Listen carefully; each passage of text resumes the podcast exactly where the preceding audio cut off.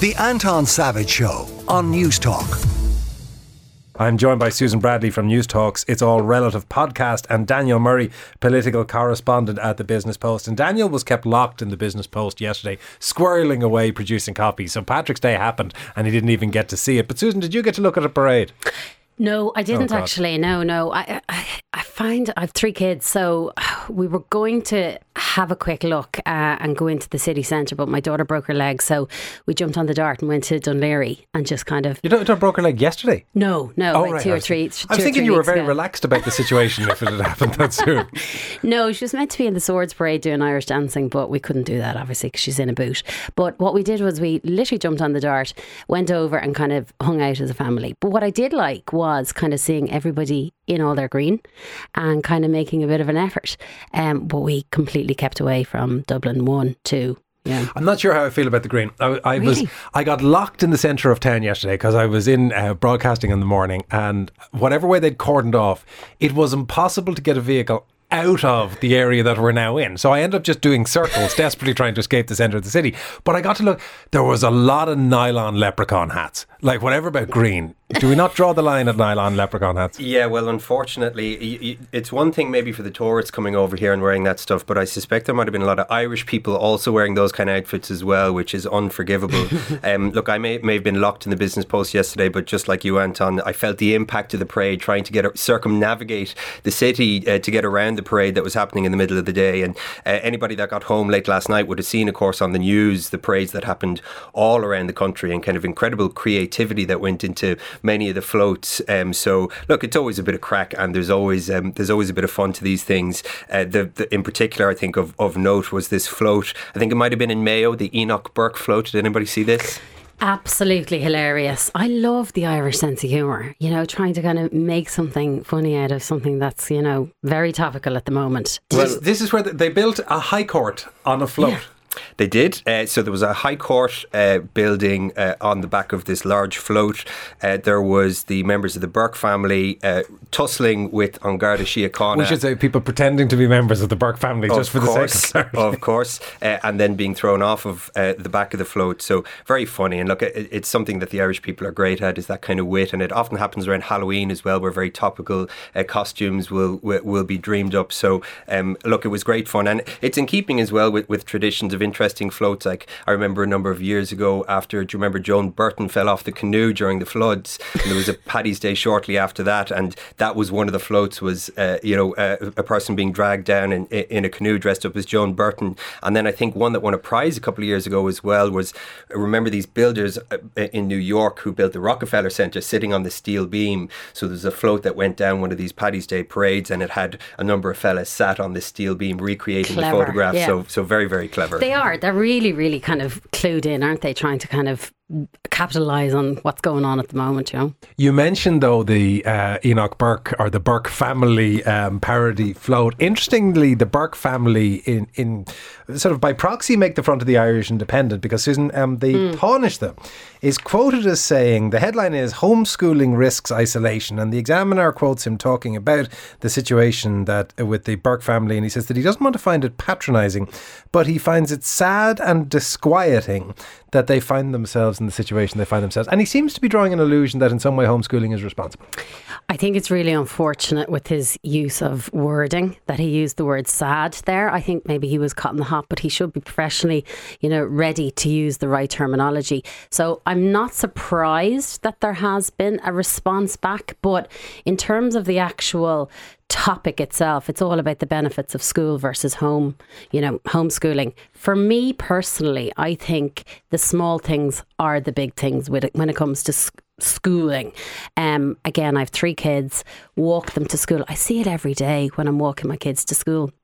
These amazing teenagers who choose to stand out, short hair, female girls who want to be different, for example. I think your sense of self becomes so much more apparent when you're mixing with your peers. Even my little youngsters might be lashing rain. Oh, mom, can we take the car? Absolutely not. Throw on the jacket. We're going to walk. Jam jars, bread and dripping, barefoot through fields, make them tough, Susan. But it is, isn't it? Resilience. Well, this goes to what the, the Taoiseach said. He was quoted saying, I don't want to comment too much, but I think it does speak to the importance of socialisation, particularly in education. The idea that people should be educated in schools. I'm not a great fan of homeschooling. I think children need to socialise. You can almost hear, Daniel, the people who have decided to homeschool their kids getting irate at the notion of the Taoiseach saying that. Yeah, and look, drawing a direct link between um, the behaviour of the Burke family, as we saw in recent weeks in in the courts, uh, and homeschooling um, may be a stretch, but you can see the point that he's trying to make that socialisation is, is, important. And um, the problem, of course, is that maybe homeschooling in, in the public imagination is very much associate, associated almost with that kind of movie um, like version of it, of you know fundamentalist kind of religious uh, associations uh, with it. So um, that may be part of the link that he's drawing there, and there's already been a backlash from from, from uh, people who do homeschool their kids. And of course, since the pandemic, there has been a boom in in homeschooling as well. So there's a lot more people who are doing this. People who have health concerns about sending uh, their children in, in, into school. I think there's been a 25% growth in the number of people homeschooled since uh, the pandemic. So a lot of people. I assume the total numbers are still relatively low. They are. It's close to 2,000 are the official numbers. Now, some people argue it's it's maybe double that is, is the unofficial. It's more numbers. than I would have expected. I mean, I know by percentage it's very small, but the fact that there's two or three thousand people who are homeschooled is more than I would have thought. Still a significant enough amount of people to get annoyed by the Taoiseach's comments uh, mm. anyway. Um, so, um, but you can also see the, the, the point of what the Taoiseach was saying. You'd have to imagine that, that schooling, you know, half of it is education and the other half of it is is the social uh, benefits of, of schooling and, uh, and mixing with your peers. So, although an interesting text to uh, five three one zero oh six saying no religious indoctrination with homeschooling, which I assume must be an issue for some parents. If you're in an area where the local national school is of a almost certainly a Catholic bent. I was going to say religious, but in Ireland it's likely to be Catholic, and you want to avoid that. Homeschooling may be the only chance if you're in a rural area. I think it's the one and only kind of contentious issue, possibly for children, you know, of parents who have very kind of strong beliefs. But if they look, Anton, if they want to go to a particular school, you kind of have to take the good with the bad, right? Um, what Daniel was saying is, you know, the 50 50 side of things, completely agree with you. It's all about yard sagas, getting over the tiffs, the squabbles, even the uniform. Do you know, have you got a clean uniform? No, I don't want to wear my uniform. You absolutely have to do. You know, but I bet if parents for homeschool kids would say, but you can do that. You can create those kind of environments through extracurricular activities. They can be involved in the GAA, they can do speech and drama, they can play football. There's loads of ways to mix with kids that doesn't require formalised education. Maybe sitting in a, in a classroom format, waiting, having to wait to speak, you know, listening to somebody who's not a parent, something different. The boundaries really build and develop those personalities, I think. Yeah, and look, the you know the people who do engage in homeschooling, they would say that they have meetups and that they do have their own social uh, outlets.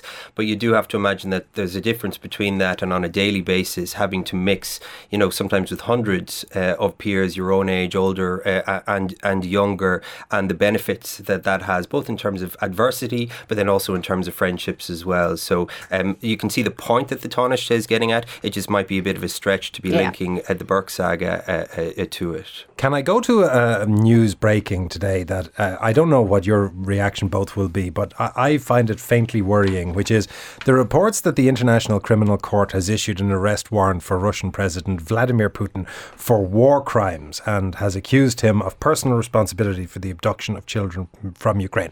Whatever about the relative merits of the arrest warrant, um, first of all, I assume it is an entirely moot exercise because there is no chance that it will ever be served. But by God, it fairly ramps up the tension around the whole area, doesn't it? Well, it is very significant, um, and some people are already arguing that look, oh, he's never going to face trial, so it's kind of a pointless exercise, as you say. But the possible impact on, the war is significant because the chances of a diplomatic solution now lessen, um, considering that Putin maybe arguably was already a, a, pariah internationally, but this really does make him legally a pariah uh, internationally, and it's probably not the end of the charges that are going to come from the International uh, Criminal Court um, either. So it does it ramps up that pressure. It possibly makes Putin double down, um, you know, on his position. Um, so the chances of a negotiated settlement, which some people are are, are calling for, um, lessen. So you'd have to imagine that that makes things dangerous. In terms of the possibility that there'll ever be a court case, you know, it seems low, certainly in the short to medium term, but it is possible in the longer term. Um, and this does make Putin legally an international pariah um, for the rest of his life. That does a couple of things. It increases pressure internally, possibly to topple him inside in Russia. If there is a successor to Putin at some stage, it increases pressure to hand him over if that successor wants to rebuild relations with the international uh, uh, community. And it means that Putin, I think there's 123 signatories to the International Criminal Court. Um, they're all countries that Putin can no it- longer visit. Does it also not back him into a corner? Because one of the things that is always believed about the transfer of power from Boris Yeltsin to uh, Putin when it did occur was that part of what facilitated that was guarantees from Putin to Yeltsin that Yeltsin would be able to retire in peace and be to some extent protected. If Putin knows that by giving up power he puts himself in, in the possible um, uh, target of an international arrest warrant, by God, he's fairly incentivized not to shift. Well, certainly. Um, but on the flip side of that, it increases pressures, whatever those pressures might be internally, to topple Putin. And in the years to come, if anybody wants to rebuild relations between Russia and the rest of the world, which you would hope would happen in the next te- you know couple of decades, it increase, increases pressure on them to hand him over. So there's two sides to this. I think in the short term, it's a negative thing in terms of any kind of a diplomatic outcome or solution settlement uh, to this war. Um, but possibly you could see Putin stand trial. Um, you know, maybe not in the next two to three to four years, but in the next next decade or two, it is it is possible. It's amazing to think we're here a year on. Like if you said when the war started, would we be at this point where it isn't even that we are, you know, it took us a year to get to a resolution or to um, to get to a victory. It took a year on. There is no sign of much in the way of progress at all.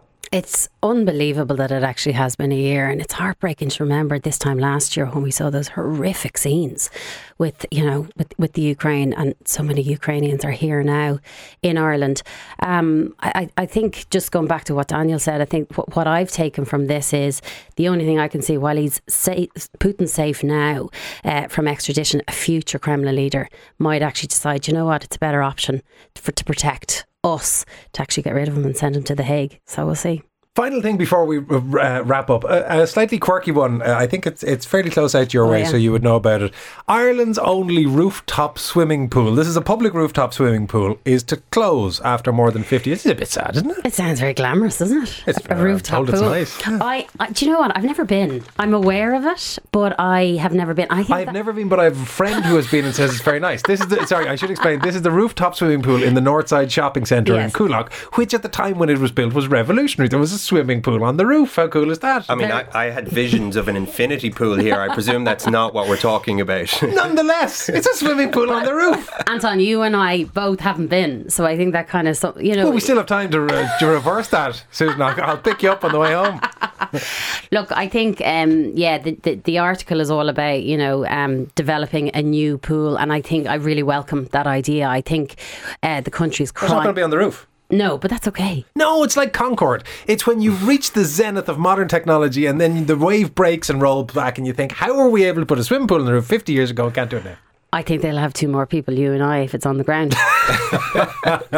On that note, Susan Bradley from Newstalk's, It's All Relative, and Daniel Murray, uh, political correspondent with the Business Post. Thank you both very much. The Anton Savage Show, Saturday morning at 9 on Newstalk.